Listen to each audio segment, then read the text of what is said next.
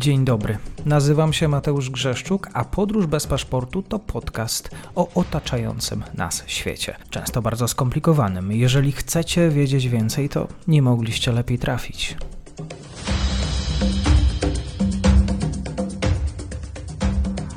Partnerem odcinka jest Oanda, TMS Brokers, dom maklerski obecny na rynku już od ponad 20 lat. W opisie odcinka znajdziecie link do aplikacji, której możecie otworzyć konto maklerskie i grać na giełdzie, a wcześniej potrenować na koncie demonstracyjnym. Jeżeli otworzycie konto za pośrednictwem tego linku, dostaniecie na start książkę o tematyce inwestycyjnej. Zapraszam, Mateusz. Dzień dobry Państwu, dobry wieczór. Jeżeli słuchają Państwo nas o innej e, porze, wiem, że te podcasty słuchają się w różnych miejscach, więc dzisiaj e, o polityce, geopolityce. Mam wielką przyjemność po drugiej stronie gościć e, dr Bata Górka-Winter, Uniwersytet Warszawski. Kłaniam się, dzień dobry. Dzień dobry Państwu. Będziemy rozmawiać e, dzisiaj o tragizmie polityki. Pretekstem do naszego spotkania jest tragizm polityki naszych czasów. Książka, która ukazała się w ramach wydawnictwa Prześwity. Robert Kaplan. E, zachęcam Państwa do tego, żeby po lekturę sięgnąć. Ja przygotowałem może na początku taki krótki fragment. Ostatnio rozmawialiśmy dawno temu o Afganistanie i, i, w rytm tego taki może krótki fragment z Bliskiego Wschodu. Momentem, w którym stało się dla mnie jasne, że utraciliśmy kontrolę, był zamach bombowy w lutym 2006 roku na meczet al-Askari w Samarze w Iraku. Jedno z najświętszych miejsc szyitów. Ten akt bardziej niż jakikolwiek inny pogrążył Irak w wojnie religijnej. Do tego momentu wydawało mi się, że sytuację w Iraku można poprawić, a nasza inwazja zbliża się do względnie dobrego końca. Jednak kiedy meczet się zawalił, wszelka nadzieja zniknęła. Nagle Amerykanie przekonali się, że ich moc zmieniania świata jest ograniczona. Świat miał własne historie i tradycje, które nie miały wiele wspólnego z amerykańskimi doświadczeniami z demokracją. Mam wrażenie, że to się dzieje już właściwie od ponad 20 lat, jak nie dłużej, że Amerykanie przez ostatni czas i też w rytm tej wczorajszej wizyty e, Joe Bidena w Izraelu e, i też tego tournée, które miał odbyć na Bliskim Wschodzie, Amerykanie doświadczają, że moc ich zmieniania świata jest ograniczona. E, pani doktor, rzeczywiście Ameryka dzisiaj posiada, jeżeli posiada jakie narzędzia wpływu no, rzeczywiście, y, dzisiaj jesteśmy w takim momencie, w którym dawno nie byliśmy, i tutaj cała książka Kaplana w zasadzie o tym mówi, bo nie jest to tylko kwestia Ameryki, ale jest to generalnie kwestia e, przewartościowania pewnego porządku międzynarodowego. Po zakończeniu zimnej wojny przyzwyczailiśmy się do tego, że świat e, jest jednobiegunowy, że Stany Zjednoczone są tym państwem, które e, dysponuje nie tylko największą możliwością projekcji siły, ale także ma taki moralny i etyczny mandat do tego, e, by robić porządek wszędzie tam, gdzie tego porządku brakuje. Cała zachodnia część świata tak naprawdę zgadzała się z tą wizją, ponieważ sam koniec zimnej wojny był zwycięstwem no, demokracji, tak? Demokracji, praw człowieka, wolności, czyli tych wszystkich wartości, również rządów prawa, czyli tych wszystkich wartości, które, y, które Stany Zjednoczone promowały, dlatego też miały duży, szeroki międzynarodowy mandat do tego, żeby E, zaprowadzać e, swoje porządki, przy czym nie były to porządki Stanów Zjednoczonych, ale dorozumiany porządek, którego wszyscy pragnęliśmy, tak? Czyli w każdym kraju demokracja, rządy prawa, prawa człowieka i tak dalej. I teraz e, nie ulega wątpliwości, że te trzy dekady, tak, które są za nami, doprowadziło do dużej kontestacji tego, co Amerykanie mogą, E, na co rzeczywiście mają środki, ale także e, do tego, jakie mają wizje.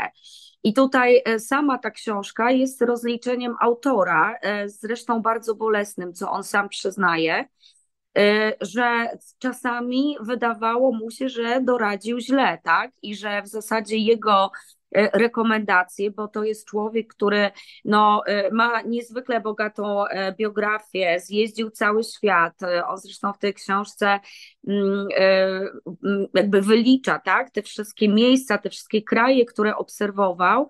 I teraz na podstawie obserwacji jeszcze zimnowojennych, tak jak nie wiem, Rumunia za Czałczesku, czy, czy Irak za Saddama Husajna, on podchodzi do tego tak jak właśnie jak klasyczny Amerykanin, tak? Czyli widzi to zło dyktatury, widzi łamanie praw człowieka i naturalnie się temu przeciwko temu buntuje. I teraz in, interwencje Stanów Zjednoczonych, tak jak on mówi, zarówno w Afganistanie, jak i później w Iraku, które miały w założeniu naprawić te kraje, tak? W Afganistanie miały położyć kres wojnie domowej i on sam pisze, że Afgańczycy na początku też dużą nadzieję w tych siłach amerykańskich i koalicyjnych pokładali. To samo w Iraku. I teraz po różnych właśnie błędach, które, jak on sam przyznaje, Amerykanie popełnili, mamy to, co kaplana przeraża najbardziej, czyli chaos. Teraz ten chaos, który zobaczył, te ofiary idące w tysiącach, skłaniają go właśnie do takiej refleksji, i tutaj jest ten ogromny dylemat, z którym mierzą się generalnie wszyscy analitycy i doradcy.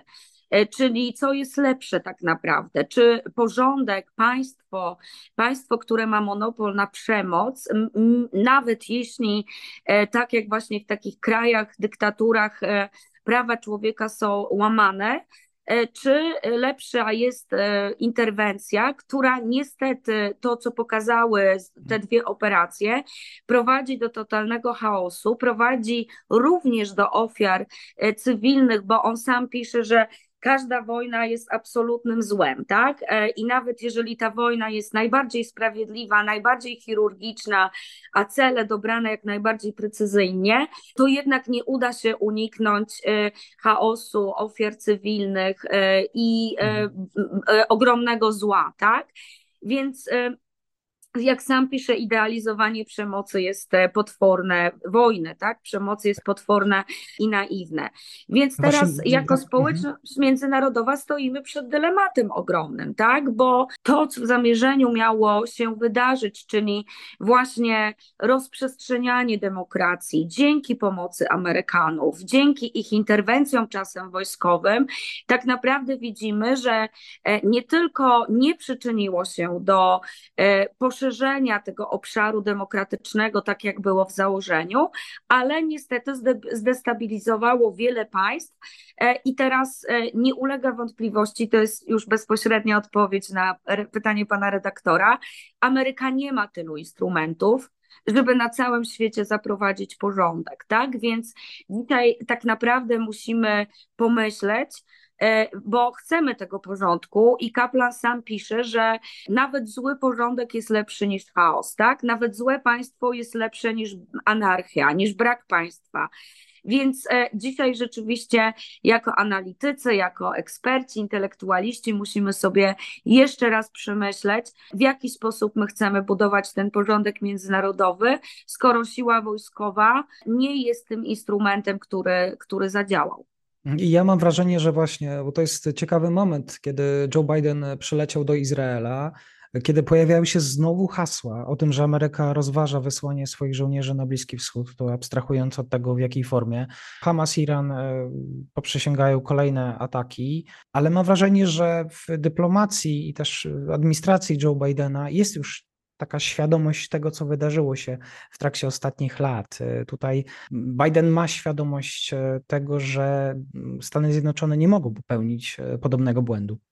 Naturalnie, że taka świadomość jest. Poza tym przypomnijmy, że ta odporność amerykańskiego obywatela, amerykańskiego podatnika, który jednak odczuwa skutki tych interwencji w bardzo odległych od Ameryki krajach, odczuwa je w sposób no i finansowy, i społeczny. Sam Kaplan wspomina y, o żołnierzach, którzy wrócili z tej misji i z jakimi e, problemami też natury psychicznej się e, zmagają, więc e, ta cena zapłacona przecież no nie tylko przez amerykańskie administracje, tak, ale przede wszystkim przez zwykłych Amerykanów.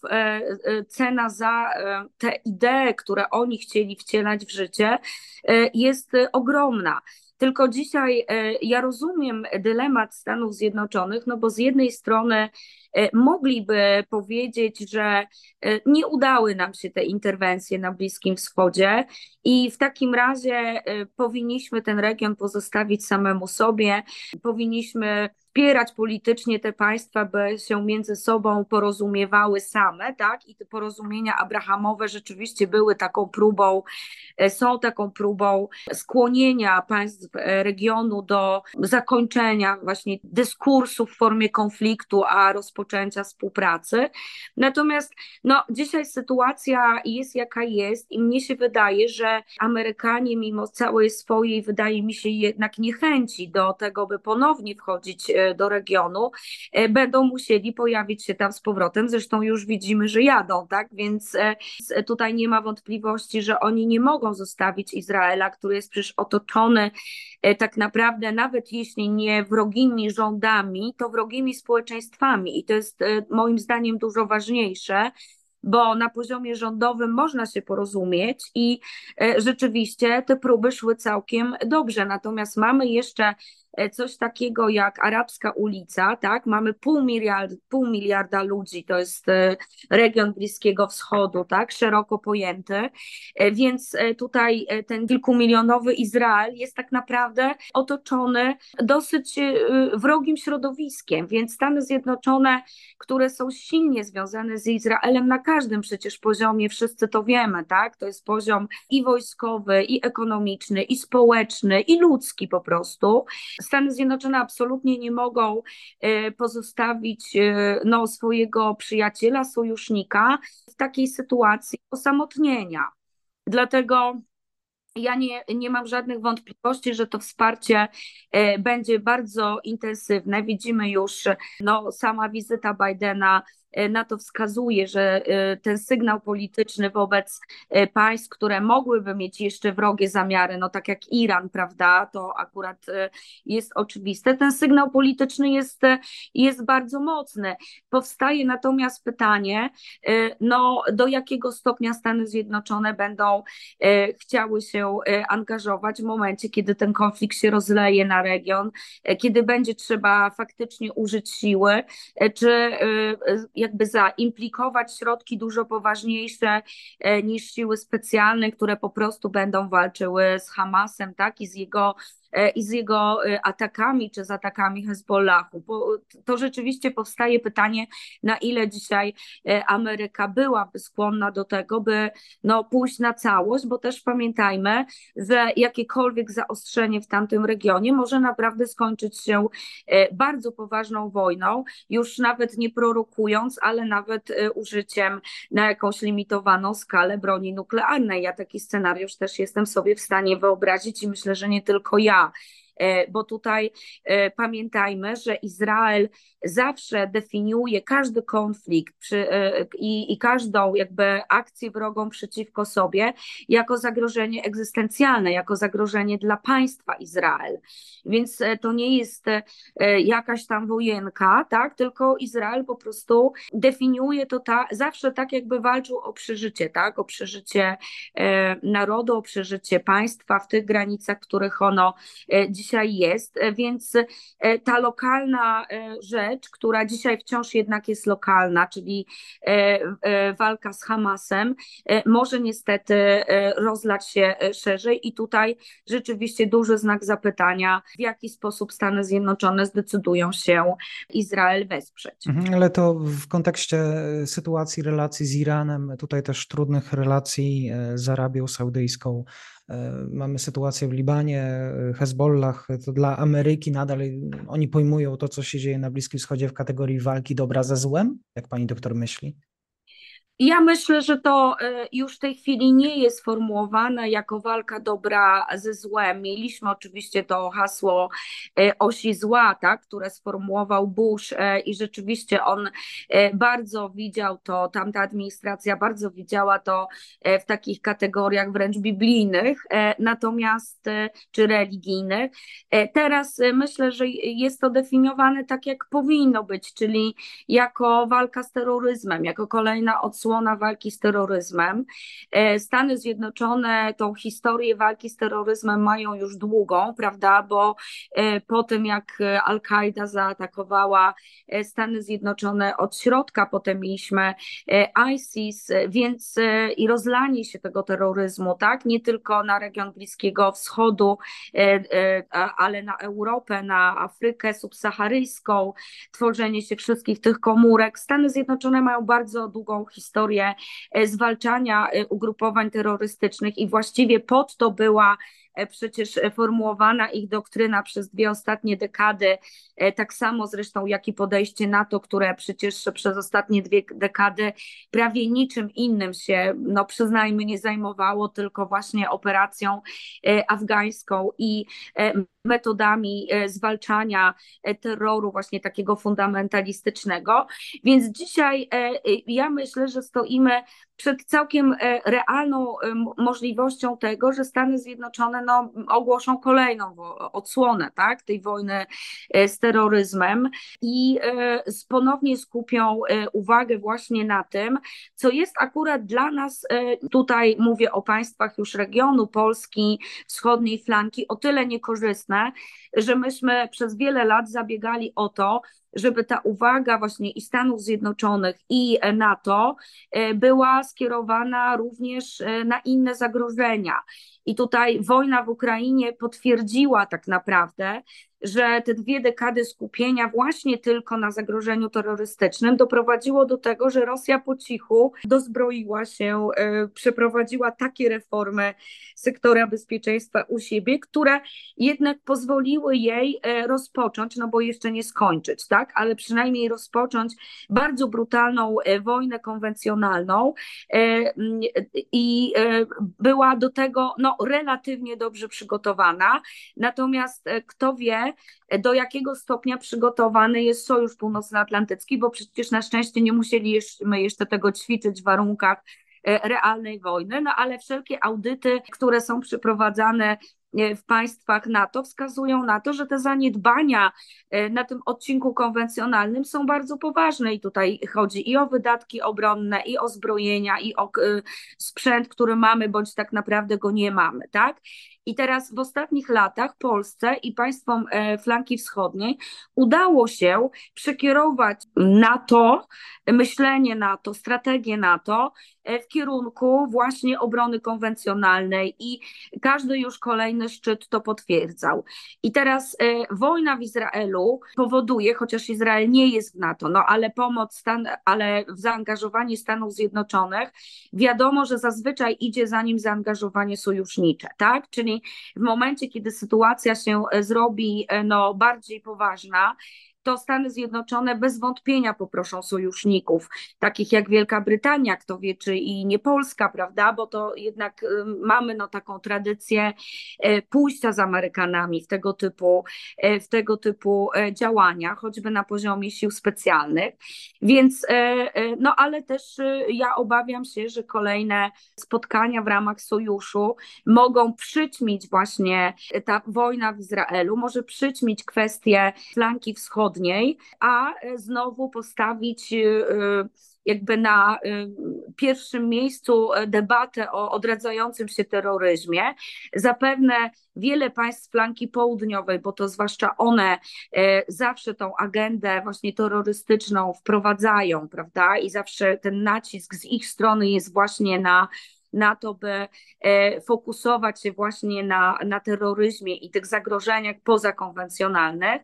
Więc e, my dzisiaj stoimy rzeczywiście przed e, moim zdaniem sporym zagrożeniem, że znowu próba takiego balansu, tak, e, znalezienia jakiegoś ekwilibrium pomiędzy właśnie flanką wschodnią a flanką południową, e, która zawsze czuje się bardziej zagrożona ze strony e, terroryzmu, no skończy się na tym, że rozproszymy ten wysiłek, który jednak po wojnie, po wybuchu wojny na Ukrainie wydawał się już bardzo skoncentrowany właśnie na na budowaniu zdolności konwencjonalnych. Więc mhm. dla, nas, e, e, dla nas to nie jest informacja dobra na pewno, chociaż wojna w Izraelu bezpośrednio nas nie dotyczy i Polska nie powinna tak naprawdę zajmować nie chcę powiedzieć, że konkretnego stanowiska, no bo wiadomo, że nasze stanowisko powinno być jasne.